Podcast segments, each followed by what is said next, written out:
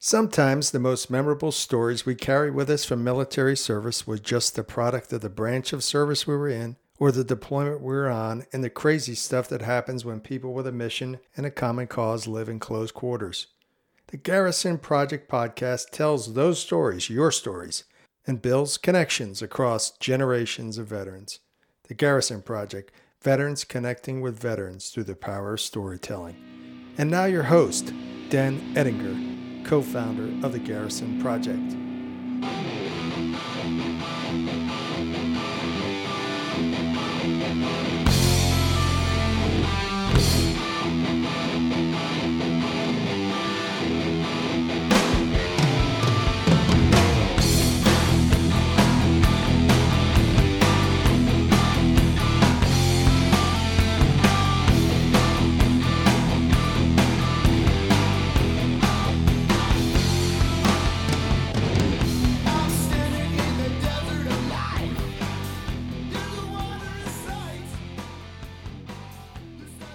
Hey, everybody, welcome to the Garrison Project podcast, episode one, season one, pretty much everything one, because it's all the, uh, this is our first one. I really look forward to, uh, to engaging with the community here and watching how the, uh, the team grows and uh, see what kind of good work that the Garrison Project can do. Um, the uh, so I guess first thing to address is what is uh, what is the Garrison Project and the uh, the Garrison Project podcast all about? Uh, what we are, what the Garrison Project is, is veterans connecting with veterans across generations through the power of storytelling. Uh, there's really three ways that we're going to be telling stories. There's uh, this channel right here, the the Garrison Project podcast, where uh, myself or, or other uh, interviewers will be doing podcasts with folks who have served in the military, uh, and talking about their experiences and the story that means the most to them about their time uh, in, in the military. Uh, there'll be two other channels of uh, of the, uh, the, the Garrison Project. Uh, one will be through written word, so it's the podcast, then the written word, which will be just input from the community. You can just write your story down and send it in. I probably won't be doing any editing whatsoever to that. Maybe I just go in there and fix any grammatical stuff or something like that, but then I'll be posting those directly to our website. And then finally, and uh, a, a super unique way of interacting, which is in the correspondent model. And that'll be rolling out here uh, sometime very soon. Uh, we have pretty much everything set up. We're going to be running a test uh, using that channel which I, will be glad to, to tell you more about here in coming uh, in the coming week or two. Hopefully, get that launched here within two weeks. Uh, but but really unique. So three three methods of connecting: one, the podcast; two, written word; and three, a correspondent model where younger veterans connect with older veterans and vice versa to share their stories directly and face to face with uh, audio and video feeds that we post onto the website. So really looking forward to that. Uh, I think there's some uh, some real room here to to do something unique as a community and uh, and build a group of people who are engaging and interacting and supporting each other in, in some ways that maybe we really haven't uh, had an opportunity to uh, in the past. Uh, speaking of the website, website should be ready here within the next week or two. Be looking forward to getting that rolling out. I am by far not a web designer but I've put a little time and effort into that. I'm not looking to, you know, change the world of, of, websites by any stretch, but really just uh, have a way that uh, we can engage and a platform that we engage over uh, with those three modes of communication. So it should be a week or so um, uh, to get that rolled out there. Looking forward to that. And uh, finally, let's talk about our our first guest. Have a special guest today on the Garrison Project podcast. it's my dad of all folks. Um, really looking forward to hearing some stories uh, from him. I've heard all these stories already. Uh, now to now get a chance to uh, have him share those with you, and uh, it's really uh, really looking forward to uh, to having him on the on the podcast to to share with us. So, without without further ado, we will get the the podcast started now. So, thanks again for joining us. I'll say a few words after the after the interview. Hope you enjoy it. Um, Next up, my dad on the Garrison Project podcast, Dan Eddinger. We'll talk to you soon. Thanks.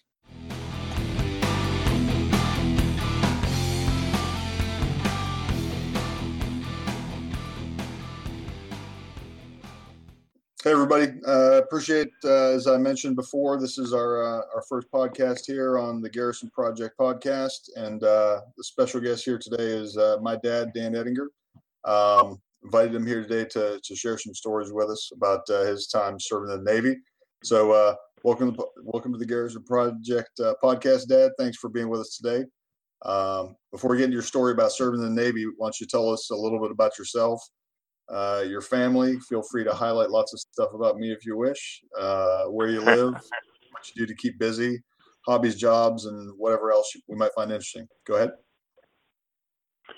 Well, I uh, after after getting out of the Navy, I uh, went to work at General Motors Corporation in Lordstown, Ohio, for 23 years, and uh, always uh, in the back of my head, always wanted to be a truck driver, and. Uh, so uh, one day I was uh, visiting at my mother's house in Franklin, Pennsylvania, and the neighbor was moving, and it was a North American Van Lines uh, company, and I went walked over and was talking to the driver, and uh, he ended up paying me to help him uh, load, and then. Uh, uh, but I was still working at Lordstown, and I had uh, 23 years there, and uh, uh, after being there for 23 years, I uh, uh, what I want to say? I still had that in the back of my head. On my breaks, I'd walk back and watch the trucks coming and going.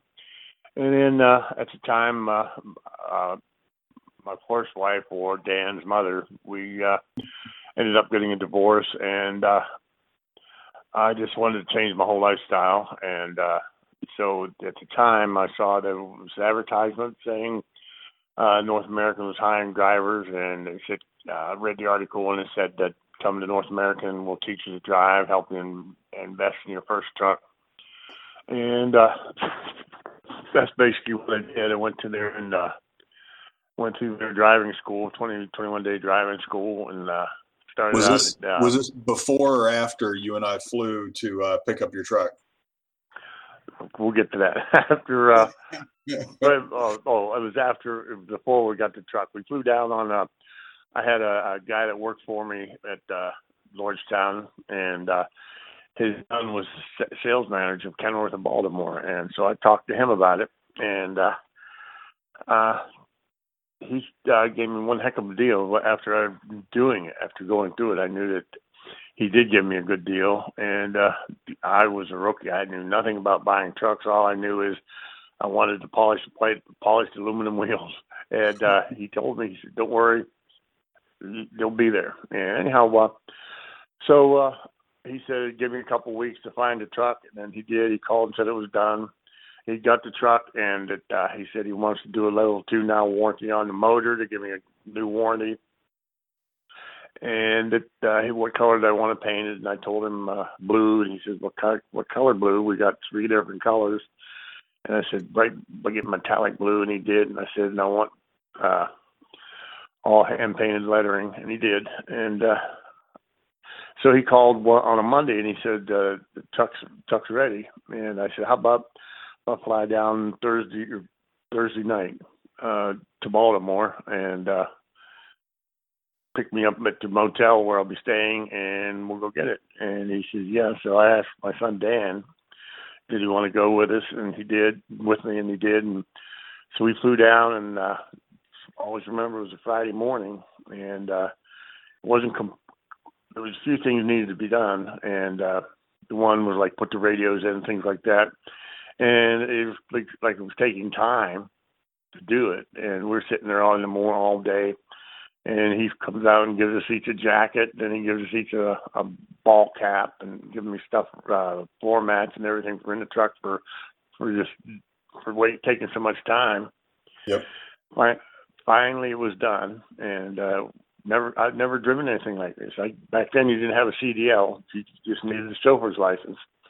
And uh he was done and he I always remember he said I told him how do you drive this and and uh so he showed uh, showed me how to drive around Baltimore and uh, so Friday afternoon Dan and I took off heading back up to Ohio and we made it up to uh, it was in March and by the time we was getting up we took I eighty three up to uh into Pennsylvania. It started freezing rain, and we got on Interstate 80 right before a little, uh, Snowshoe. That's a hill. It's a, a hill or a town.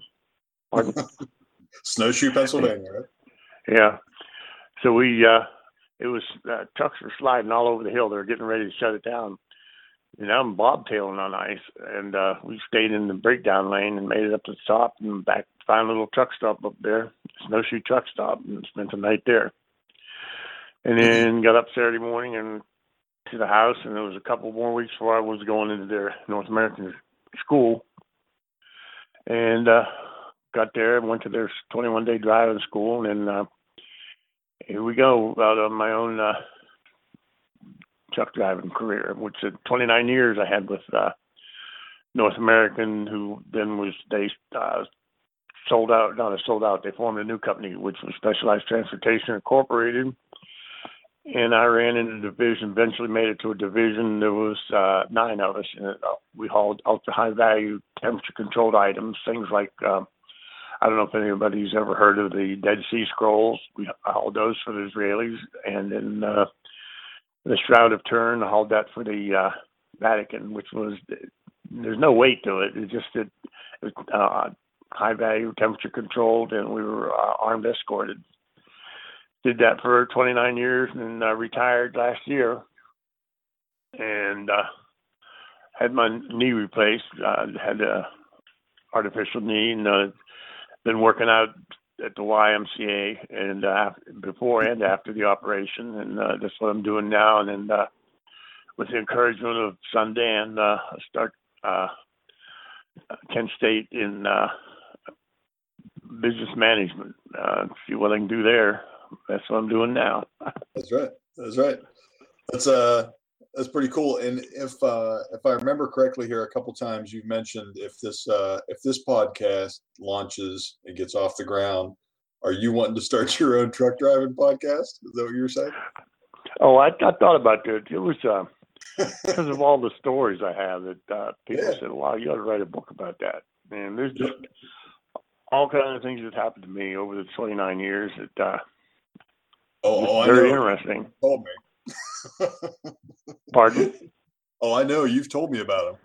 Oh yeah, and it's uh, it's uh, just because of the, the value of the things that we hauled, the, the interesting things.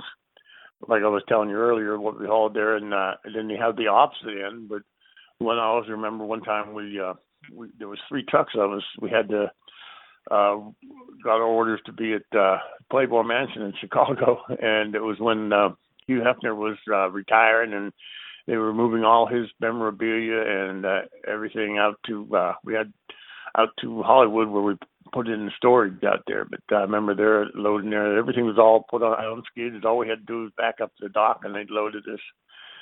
And that was the other end of, the, of things we hauled, and we hauled for uh, U.S. Marshal Service, NASA. Uh, yep. Yep.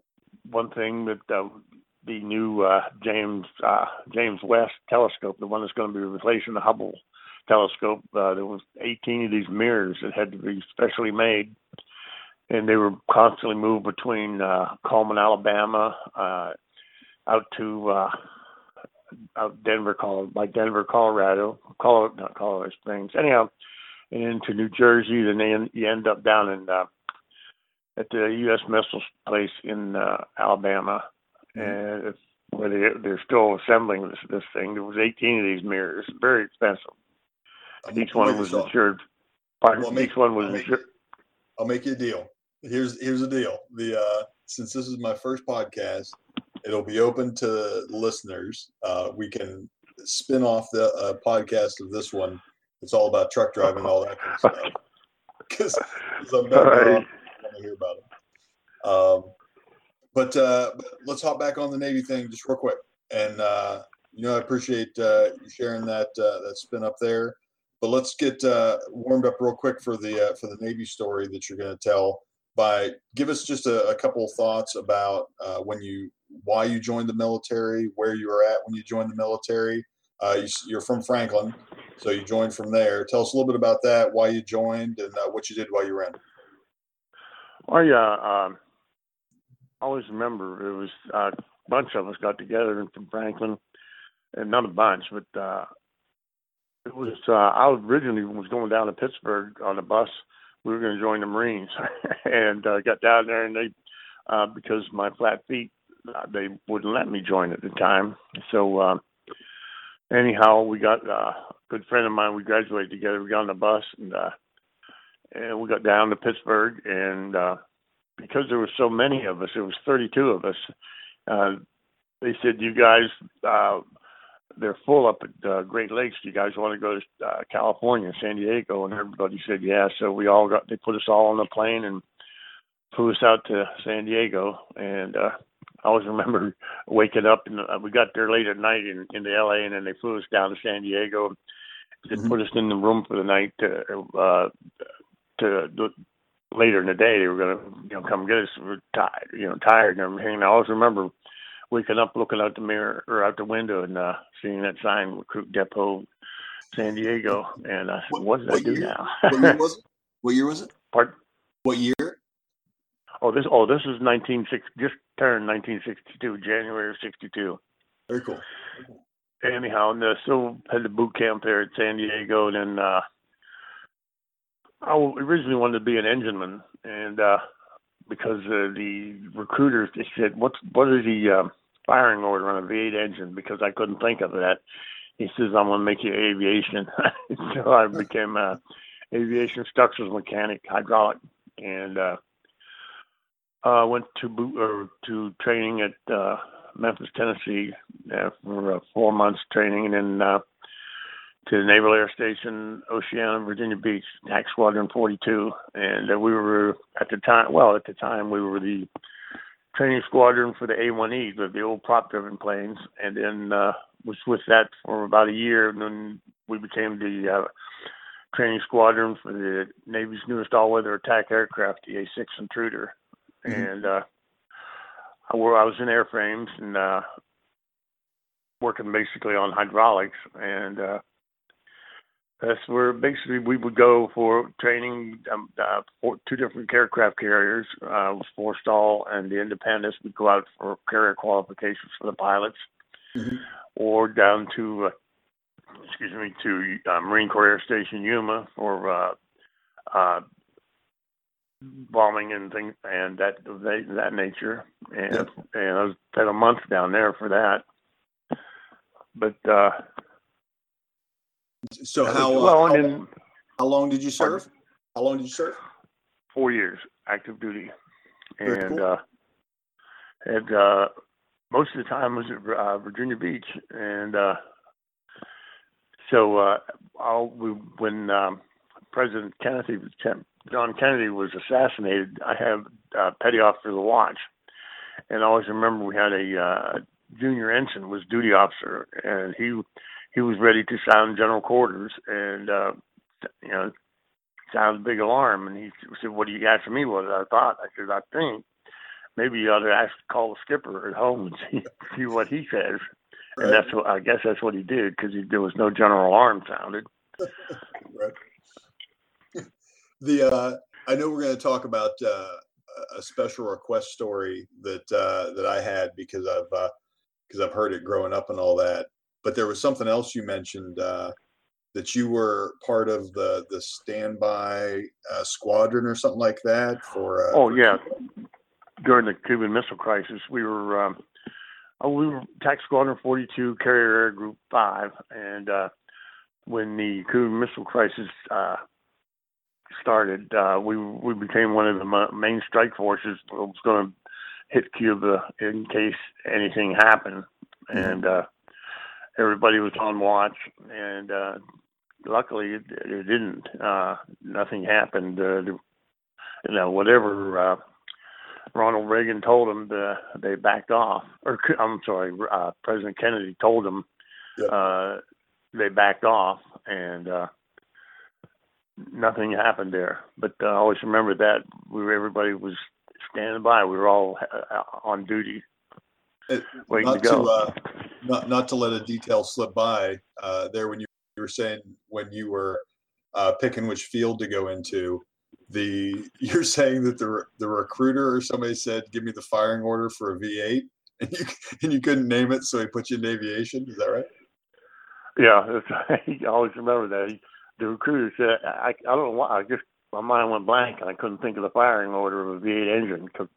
And, uh, so, and then he, oh, and then also I, I passed the test for, uh, uh, sonar, and he said, "Do you want to go into the submarine service?" And I, I, I was really, I had thought about it after he said that, but Yeah. I, I, I just, I just uh, went ahead and went with the uh, aviation. Uh, worked out pretty good. So what what is the firing order for a six To this day, I, I, I just, I can't remember it. so, okay. All right. So so now on to the uh, on to the main story here. Um, as you know, uh, the Garrison Project podcast is about veterans connecting with veterans across generations through the power of storytelling. And I invited you uh, here today on on the show on our first podcast uh, to share a story about your service that other uh, veterans, maybe people from that served during the same time frame you did, or maybe uh, aviation Navy guys now, or maybe whoever, uh, the stories that people would resonate with, the day to day stuff that happened. Um, you can certainly tell stories about uh, dramatic or harrowing stuff, but not all of us have those stories. So, above all else, I wanted to hear the story from your service that means the most to you, the one that represents that time to you the most. So, uh, so Dad, uh, tell us the story about um, the uh, going down and fixing the the nose gear on the uh, on the on the airplane you were telling you've told me about several times. Well, it was, it was the main, uh, right main gear on the A6 Intruder. The A6 was uh, noted for its uh, short landing and takeoff abilities, and we I made a couple of trips into uh, uh, in uh, South Carolina, Beaufort, South Carolina, for doing shows with the planes. Uh, they were showing how short it could land and take off, and it was uh, during the week. Uh, we got a call. I can't remember what day of the week. One of the planes. Uh, we also trained the uh, Marine squadrons too, and uh, one of our planes went in at uh, Cherry Point, North Carolina, uh, U- Air Station, uh, U.S. Marine Corps Air Station, Cherry Point, North Carolina, Mhm. and uh, he tried a, a short field landing, and uh, he held his brakes on too long, and he took off, and the, the right side, uh, the brakes caught on fire, and he raised the gear up into the into the bay, and it did a lot of damage, and he was able to blow the gear down with uh, air and landed. And uh, I always remember we had to, there was myself and another uh, uh, mechanic, air, airframe mechanic, and we flew into Cherry Point. And the difference between when a uh, uh, Navy pilot would land, the plane captain would come out, open the, the steps down for him, and he'd stand there. Whereas a Marine, uh, the plane crewman would open the steps, climb up, and hand uh, they'd take the helmet and the ga- the uh, face mask and uh, his uh, maps and everything, and hand it to him, and he'd come come back down and stand there at attention for him. So at the time, I was just an E3 or E4 rather, and a third class petty officer, but I had a flight suit and uh, everything, and the helmet and I had that on over my uniform, which was uh, I had my uh, E4 stripes, third class petty officer stripe on over the uniform, then zipped up. And so anyhow, we came in.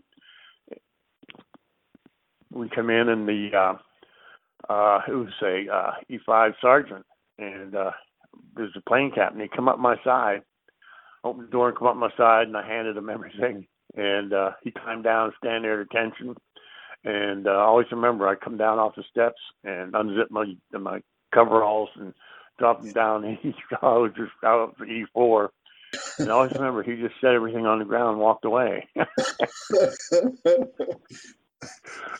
so anyhow, uh, always that's one thing I always remembered.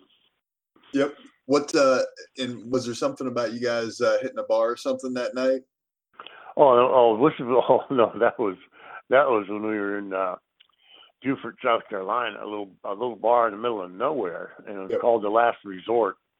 And I always remember, even the it was the Last Resort because the bar itself was made out of uh, cement blocks just stacked up, and then two two by twelves laying across them. and that was the last resort.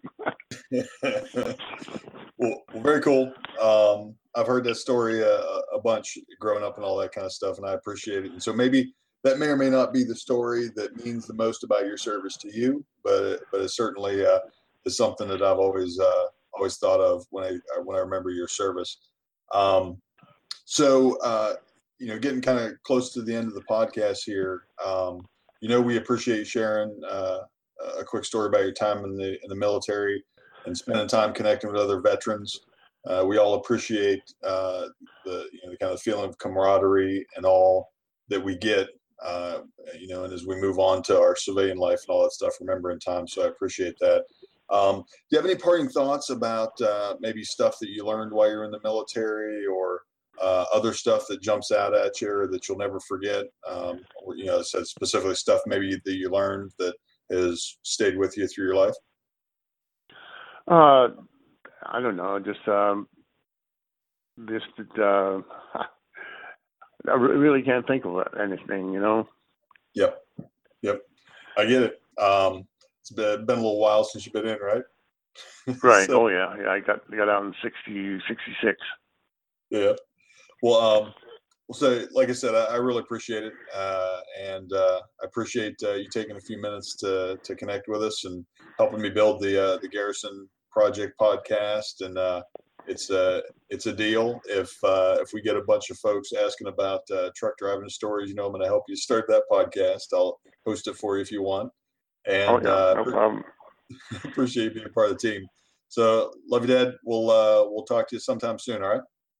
Okay. Love you too, Dan.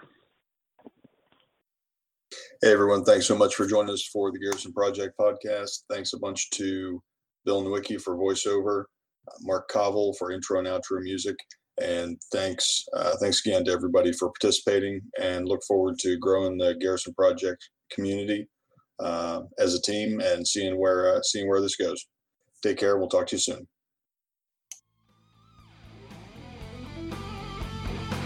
You have been listening to the Garrison Project podcast with Dan Eddinger. Veterans connecting with veterans across generations through the power of storytelling.